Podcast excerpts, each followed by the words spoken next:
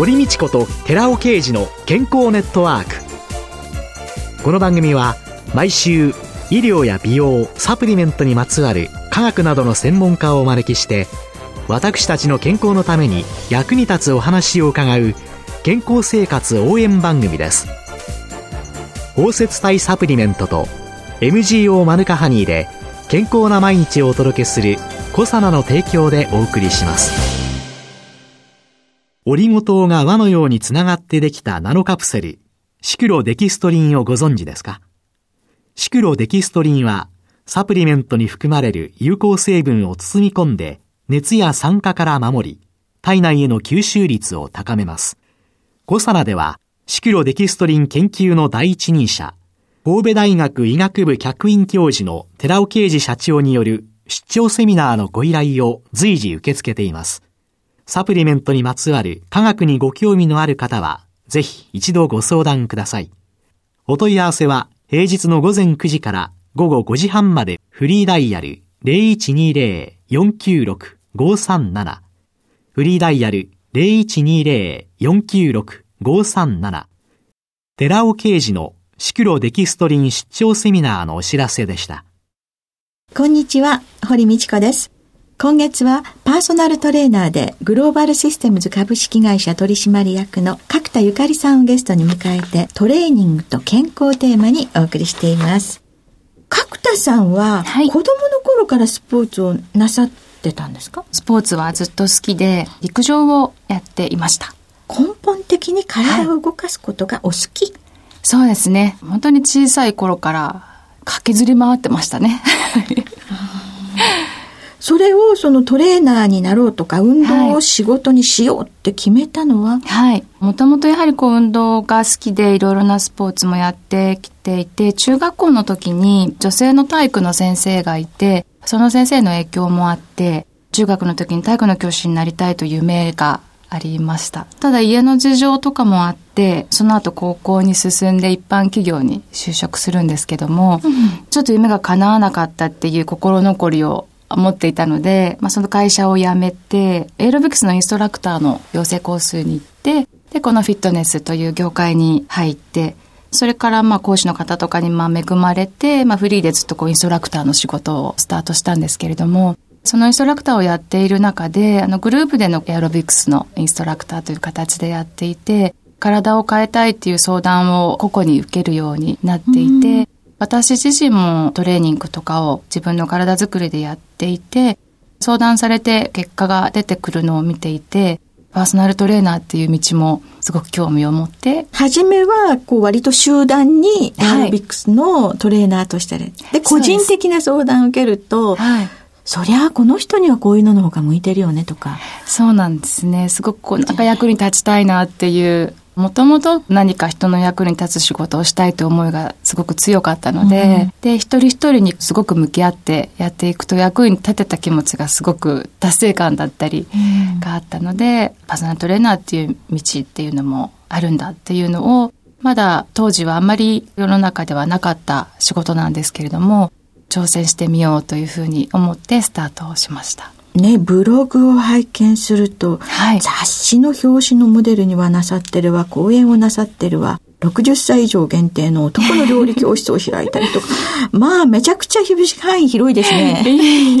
いろんな形で声をかけていただいて、あの、とてもありがたいなと思ってるんですけれども、25年くらいにこの仕事をさせていただいてなりまして、いろいろこうやってきた中で実際一人でフリーでやっていたんですけれども、グローバルシステムズという会社で、グレートシェイプというヘルスケアの事業を立ち上げて、専門家が集まっていろんな形でサービスを提供させていただいているので、一人ではできないこともいろいろな専門家で提供させていただける形になったので、またいろんなサービスの提供ができてきたかなという、うん、はい。あの、このグローバルシステムズこの取締役の肩書きをお持ちなんですけれども、はい、これはどんな会社なの？グローバルシステムズという会社が1995年に設立をした会社なんですけれども、IT とヘルスケアの事業をしてまして、プロの専門家ですね、あの、理学療法士とか、はい、パーソナルトレーナーですとか、運動の専門家が集まっておりまして、まあ、スポーツクラブですとか、高齢者施設とか、まあ、場所とか、あの、施設を問わずに、いろいろなところにですね、サービスを提供しているという会社なんですけれども、まあ、お客様の理想の姿を実現するためのサービスということで提供させていただいてまして、ここの中で今0歳から104歳までの方がお客様でという形で先週ですね話させていただいたところではあるんですけれども0から104歳までのパーソナルなトレーニングをこの会社が理学療法士さんであったり、パーソナルトレーナーの方たちがい。ろいろなさっている。数多くの運動の手助けをしてきて、はい、まあ今見えてきたものっていうのはそうですね。まあ世の中の情報で間違ったものってすごくあって、皆さんが運動をすれば健康になるとか、運動すれば何かが変わるっていうのは分かっていても、なかなかそこをどうしていいのかわからない。どうしたら継続できるのか、どうしたら自分は変われるのかっていうのが、なかなか発見できなかったり、一歩踏み出せなかったりっていうところが多いんだなっていうのはすごく感じていて、そこをどうやって私たちのこういう事業だったり、現場でいるインストラクター、トレーナーたちが関わっていけるのかなっていうのが一つ課題で、そこができていけば、健康になる人だったり、間違った知識で不健康になってしまう人たちも減ってくるんじゃないかなっていうのはすごく感じました。いやね、本当にね、どうやったら踏み出せるんだろう。どうやったら継続できるんだろうそれはインストラクターとして思ってらっしゃる以上に個人がみんな思ってると思うんですよね。はい、そね。そこに何かヒントを与えていただく、はい、そういう人の行動変容につながるようなアドバイスがあったら、これはもう最高だと思いますよね。そうですね。で、本当に個々でそれぞれ違ってくるので、そのパーソナルトレーニングっていうのは一個の手段で、で、それぞれの方がそれぞれこう変わっていくのを現場で見ていくと重要だなっていうのは感じてきますね。そういうことをしながら、はい、料理教室というのを開いたりとか、はい、そういうふうに守備範囲が、これはどういう関連性というふうに考えたらいいんですか？一つは事業もそうなんですけど、私自身がその仕事をしていく上でコアになっている思いというのがあって、人の役に立ちたいっていうのがすごく一つ思いとしてあるんですね。うん、まあフリーランスで仕事をしていく中で、もっともっともっと多くの人っていう風になっていって、だんだんこう気持ちがもっとこう社会に貢献していきたいっていうのがどんどん年齢を20代、うん、30代、40代を経てきて、何かお客様からこう要望があったら、じゃあこれに応えていきたいな。それには何ができるだろうなっていうのを考えていて、何かこう形にしていくっていうのが、ずっと長い間やってきたことかなっていうのが、すごく自分としては感じていることで、で、まあ今の授業もそういう形が一つずつ形になってきたところでもあるので、常に模索しているのは何か役に立てること、社会に貢献できることはないかなっていうのがあのベースに常にありますね。いや、本当にポジティブに前向きにお考えになって行動されてきたんだなっていうのが すごく思ったんですけれども、だってエアロビクスのトレーナーで、個人的に相談を受けると、ああ、そうか、パーソナルなトレーニングが必要だな。はい。でね、多分高齢者の運動とかだけやってると、あその方の食生活の問題点っていうのが出てくるのかなとか、そうですね、定年後の一人のおっちゃんはどうやってご飯食べてんだろうなってなったら料理教室につながるのかな。今そんな風にいろいろ伺いながら聞いてたんですけれども。はい、一つはその高齢者のところのきっかけっていうのが、あのすごくベースとしてあるのが、父の介護の経験があって、パーキンソン病だったんですね。で、もともとそのずっと運動指導を自分自身であのインストラクターとしてやってきたんですけれども、家族にできることってすごく少ないなっていうのがあって、自分ではすごく運動指導してきた経験があって、これをやればいいのにって思いがあって一緒にやるんですけど、やはり家族への甘えとか、家族への反発みたいなものがあって、なかなかうまく伝えられなかったりっていうのがあって、これはやっぱり第三者が何かやっていくっていう仕組みを世の中にあった方がいいなっていうところとか、じゃあこういう第三者がインストラクターじゃなくてもっと理学療法士とか違う人たちがいたらもっといいんじゃないかなっていうのとか、デイサービスに行った時に、お遊戯みたいなデイサービスがあったので、これをもっと違う形で世の中にあったらいいんじゃないかなっていうのが一つ、あの、高齢者のところをやっていくにあたってベースになっているので、運動っていうくくりはあるんですけども、いろんなものが発生してきたっていうのはありますね。はい、自身の経験から、パーキンソンはね、やっぱり、ね、はい。大変ですよね。そうですね。その経験はすごくでも今では感謝をしているところではあるんですけれども、うん、そこから学んだことっていうのが社会に還元できたら、こんなね親からの素敵なプレゼントはないですよね、本当にそう思いますただ本当にあの、その理学療法士の方だったり、病院とかでやると素直にやってたんですね。はい。家でこれやろうって言ってもなかなかできなかったところはあるので、もっといい形ないかなとかいろいろこうやっぱり模索をしていく中で、いろいろな形ができるといいなっていうのはすごくありましたね。そういうので、その組織やシステムを作るっていうことは、はい、本当に大切ですよね。それから高齢者でも、その本当に0歳の赤ちゃんに対してでも、新生児のお母さんに対してでも、社会がみんなを育てていく、世話していく、はい、そういうシステム作りが本当に大切で、で、今後のお仕事の計画っていうのは、はい、そういうつながってきた、広がってきた夢の続きはどんなものがありますでしょうか、はい、そうですね。今お話した高齢者のところに限らず、0歳から104歳っていう幅はもちろんなんですけど、組織としてやはり元気で楽しく健康な毎日を送れるっていう、こうサポートをしていきたいっていうところは変わらずあります。で、それをやはり組織として病院だったり地域だったり企業施設ですね、連携をしながら、本当に一人でも多くの人が健康になれるようなサービスをどんどん作り続けていきたいなというところで、会社の理念としては、お客様の理想の姿を実現するプロフェッショナルサービスを創造し続けるという理念があるので、この理念のもとに新しいサービスをどんどん創造して健康になれる元気な人をたくさん作っていきたいと思ってます。ぜひね、はい、個から発生した問題点を組織として社会として解決し、また個に戻ってくる、はい、そんな循環を続けていただけたらと思います。今月はパーソナルトレーナーでグローバルシステムズ株式会社取締役の角田ゆかりさんをゲストに迎えてトレーニングと健康テーマにお送りしました。ありがとうございました。ありがとうございました。続いて、寺尾刑事の研究者コラムのコーナーです。お話は、小佐野社長で神戸大学医学部客員教授の寺尾啓二さんです。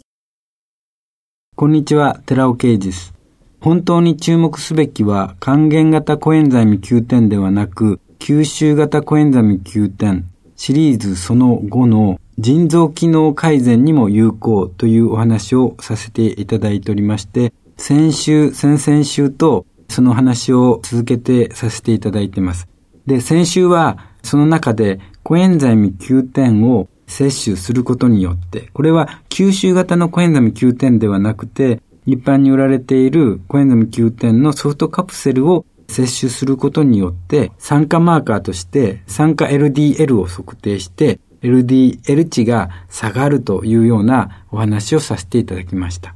今回はそのようなデータがありますので、さらに吸収性を高めた吸収型コエンザミ9点を用いて、さらにコエンザミ9点の腎機能に対する効果を調べてみましたので、そのお話をさせていただきたいと思います。私たちは吸収性をさらに高めた吸収型コエンザミ9点と抗酸化物質のビタミン C を併用したサプリメントの効果を検証することにしたわけです。腎機能を見る場合、老廃物の排泄能を示す子宮体ろ過値は重要な指標ですけども、直接測定することは難しいですね。そこで、腎機能が異常かどうかを見る方法として、尿中のクレアチニン濃度で判断されています。透析は実地してないものの、腎機能障害が疑われています喫煙者男女5名ずつ、計10名を被験者として検討を行いました。尿中のクレアチニンの適正値、男性は68から104、ミリグラムパーデシリッターですね。まあ104ぐらいまでと。で、女性は82ぐらいまでと。適正値はそうなんですけども、この被験者の尿中のクレアチニン濃度の平均値って202もあったんですね。つまり男性の場合に104、それを大きく上回って202、女性の場合82、それをかなり大きく上回って、トータルの平均値は202でした。明らかに腎機能に障害が生じていると思われます。以下、検査内容ですけども、1日に1回、夕食後に3粒をぬるま湯または水 200ml で摂取してもらいます。保冷パック及び保存容器を私どもで委託した研究機関ですけども、総合健康開発研究所に頼みまして、その研究所が被験者に配布し、保冷パックに関しましては、冷凍庫に冷やしておいたものを使用しています。各観察日に被験者が自宅にて早朝尿ですね。朝一番の尿を所定の容器に採取し、それを冷凍庫に保管してもらいます。そして保冷パックとともに総合健康開発研究所に持参させたわけです。で、その研究所において5度以下の冷蔵にて保管し、クール宅急便で検査機関である日本老化抑制研究所に宅配して、尿中クレアチニンの測定をしたわけです。つまり厳密にクレアチニンがどのくらいの量であるかを測定しました。試験をしてくれた医師は国井司クリニックの院長であります。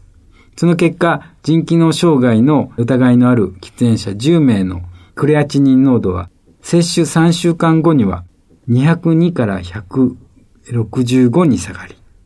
さらに6週間後には121まで下がりました。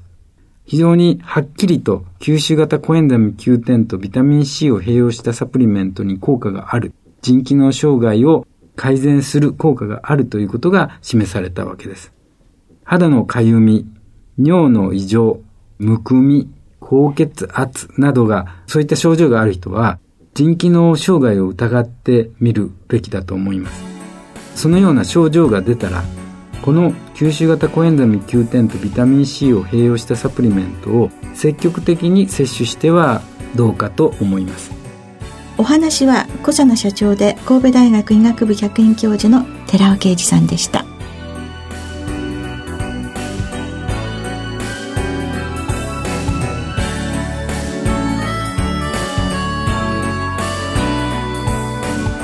ここでコサナから番組お聞きの皆様へプレゼントのお知らせです。漢字オリゴ糖で包み込むことによって熱や酸化による影響を受けにくくして体内への吸収力を高めたコサナのナノサポートアルファリポ酸高級店を番組お聞きの10名様にプレゼントします。プレゼントをご希望の方は番組サイトの応募フォームからお申し込みください。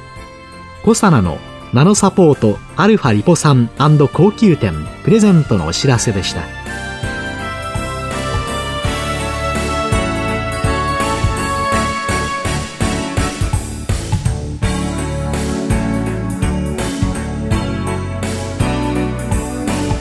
堀道子と寺尾啓二の健康ネットワーク。